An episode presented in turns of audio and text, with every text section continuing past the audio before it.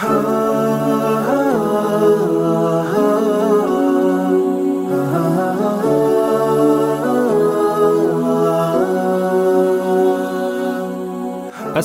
alaikum och välkommen till Koranpodden.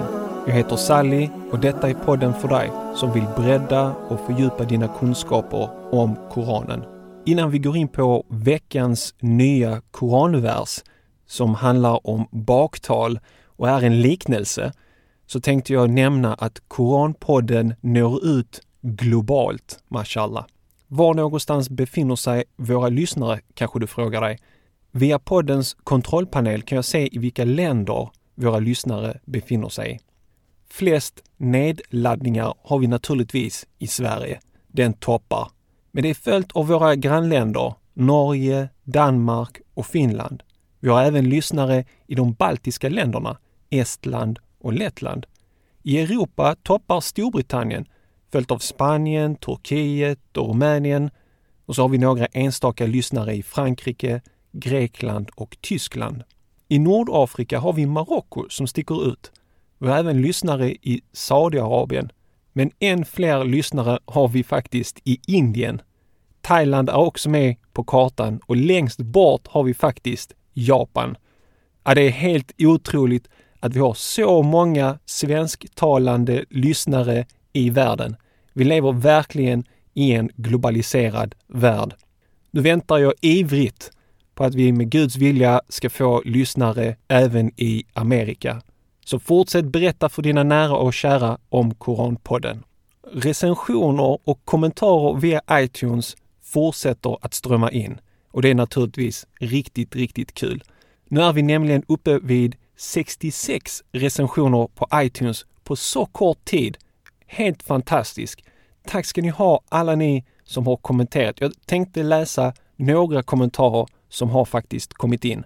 En syster skriver Bra initiativ broder! Välbehövligt och väldigt professionellt utfört, mashallah. En annan person skriver Tack för en fin och pedagogisk podd. Nyttiga påminnelser till oss alla levererad i bra format. En annan kommentar lyder Må Allah göra denna podd orsaken till människors vägledning. Och en sista kommentar lyder Mycket tydligt, enkelt att förstå. Tack ska ni ha för er uppmuntran och era vackra ord. Självklart hjälper alla era recensioner att få Koranpodden att synas på iTunes, vilket hjälper fler intresserade att hitta podden och på så sätt ta del av Koranens budskap. Så lämna en recension om du inte redan har gjort det. Och du gör detta enkelt genom att gå in på koranpodden.se betyg. Så låt oss vända oss till veckans koranvers. Koranen är en vägledning. Den uppenbarades för att lära människan hur hon ska vara mot andra. Goda egenskaper såsom omtänksamhet, ödmjukhet, tålamod, trofasthet och så vidare. Allah påbjuder oss goda egenskaper och karaktärsdrag som ökar kärleken mellan människor och förbjuder oss från handlande som bryter vänskapsbanden. Idag ska vi ta och titta på ett sådant förbud i form av en liknelse. Allah den högste säger يا أيها الذين آمنوا اجتنبوا كثيرا من الظن إن بعض الظن إثم ولا تجسسوا ولا يغتب بعضكم بعضا أيحب أحدكم أن يأكل لحم أخيه ميتا فكرهتموه واتقوا الله Inna Allah tawwabur rahim. Troende. Undvik att göra många lösa antaganden. Helt visst är vissa antaganden en synd. Och spionera inte på varandra och tala inte illa om andra bakom deras rygg. Eller skulle någon av er vilja äta sin döde broders kött? Nej, den tanken skulle ni finna avskyvärt. Och frukta Gud, ty Gud är förlåtande och barmhärtig. Koranversen som jag precis läste hittar du i kapitel 49, vers 12. Mohammed Knud Bernström skriver i sina kommentarer citat syftar i lika mån på män och kvinnor. I denna koranvers jämställer Gud baktal med att äta människokött, din broders kött. Var och en av oss skulle känna stor olust vid denna tanke. På samma sätt bör vi känna när vi tänker tanken om att baktala någon annan. I denna vers varnar Gud oss från att spionera på andra, att ha dåliga tankar om andra. Det är lätt hänt att misstänksamhet kan leda till svartsjuka i äktenskapet, vilket leder sedan till skilsmässa. Profeten frågade, vet ni vad baktal, på arabiska riba, är för något? Följeslagarna svarade, Allah och hans sändebud vet bäst. Profeten sade, att säga sådant om din broder som han ogillar. Någon frågade, men om det jag säger är sant? Profeten svarade, om det du säger är sant har du baktalat honom.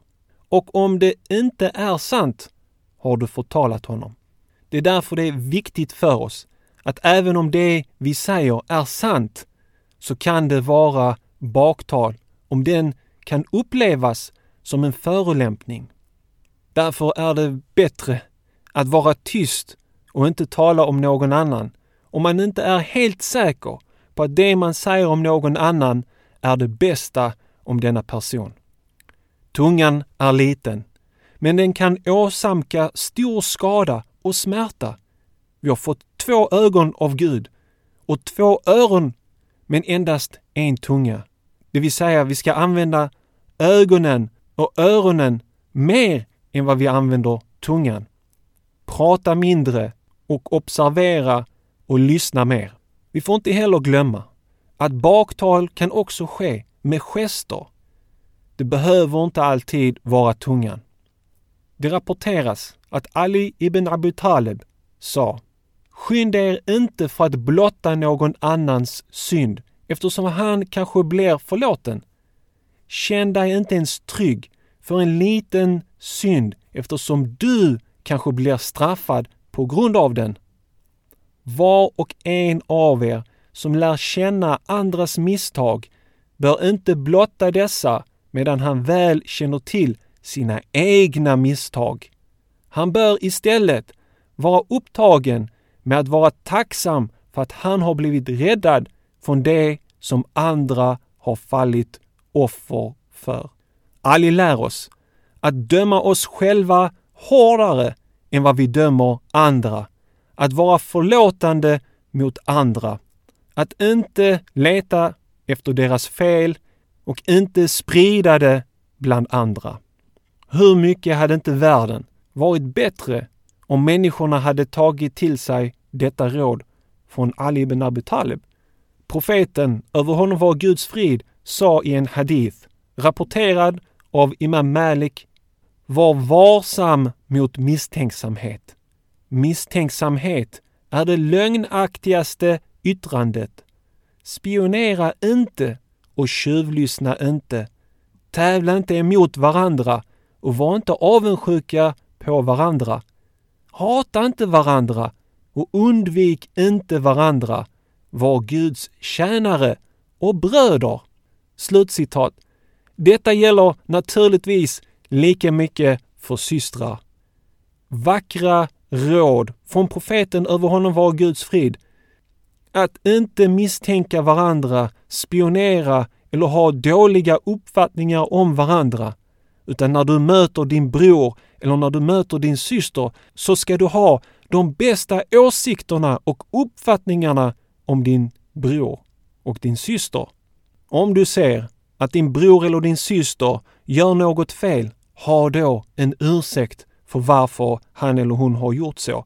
Kanske har de haft en dålig morgon, kanske har de haft en jobbig dag på arbetet eller i skolan. Ha alltid en ursäkt för din bror eller för din syster. I en annan hadith säger profeten över honom var Guds frid. Den som döljer en muslims fel och brister i detta liv Gud kommer att dölja hans fel och brister i detta liv och i nästa liv.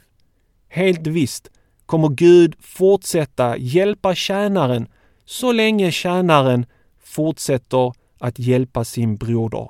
Naturligtvis önskar var och en av oss att Gud ska dölja våra fel och brister vid uppståndelsens dag. Om vi verkligen gör detta, hur kan vi då avslöja våra bröder och systrars fel? Nej, om de gör någonting fel, dölj det så att Gud den allsmäktige, den barmhärtige, kommer dölja dina fel och dina brister. Så mina syskon, fortsätt att stå upp för varandra. Fortsätt att hjälpa varandra. Fortsätt att säga positiva saker om varandra och Gud kommer fortsätta att hjälpa dig. När du dömer din bror, kom då ihåg hur du vill att Gud dömer dig. Du vill att Gud ska vara förlåtande med dig, ha överseende med dina fel. På samma sätt bör du ha överseende och vara förlåtande mot din bror och din syster. Vill du att Gud ska förlåta dig? Förlåt din broder, förlåt din syster. De lärda säger att det arabiska ordet tajessus, spionera, är en misstänksamhet om att någon har gjort ett fel eller begått en synd. Denna inställningen ska vi undvika att ha om våra syskon i tron. Gud avslutar versen med att säga att han är den förlåtande. Om vi har gjort oss skyldiga till att baktala våra bröder och systrar, att poängtera deras fel och brister inför andra, kom ihåg att om vi ångrar detta så är Allah beredd att förlåta oss. Ånger för baktalare innebär att avstå från att baktala med avsikten att inte upprepa det. De lärda säger att det inte är ett villkor att be om förlåtelse hos den du baktalade, eftersom det kan leda till större skada. Det är istället bättre att man lovordar den som man har baktalat i sällskap där man tidigare baktalade personen. Tala väl om henne. Tala väl om din bror som du igår hade baktalat. Försvara personens heder vid framtida övertramp. Jag skulle vilja läsa ett litet utdrag ur Sheikh Mohammed Ismail As-Sayyid Ahmeds artikel Baktalandets ondska som finns på Hikma-institutets hemsida. Du kan läsa hela artikeln på Hikma-institutets hemsida om du besöker koranpodden.se snedstreck baktala. Sheikhen skriver Profeten sade, ditt blod, din egendom och din heder är lika heliga som den helighet som omger denna dag, denna plats och denna månad. Källa Sahih Bukhari och Sahih Muslim. Sheikhen ger kommentaren Ibn al-Mundhir gör följande iakttagelse. Profeten, över honom var Guds frid, förbjöd baktalandet i sitt sista tal till sina följeslagare och kopplade samman detta förbud med förbudet mot övergrepp gentemot andras liv och egendom. Sedan betonade han i vilken hög grad det är förbjudet genom att likställa det med det heliga landets och den heliga månadens helighet. Och det var sheikhens ord och det här är en viktig påminnelse för oss. Att komma ihåg att de sista orden som profeten, över honom var Guds frid, sade och de sista råden han gav var att inte baktala andra. Så vi tar med oss följande lärdomar av denna koranvers. Undvik att tala om andra än i de bästa ordalag. Då är du på säker sida. Om du befinner dig i ett sällskap där människor baktalar andra, lyssna inte på det. Gå därifrån. Ännu bättre är att du försöker stoppa det genom att byta samtalsämne.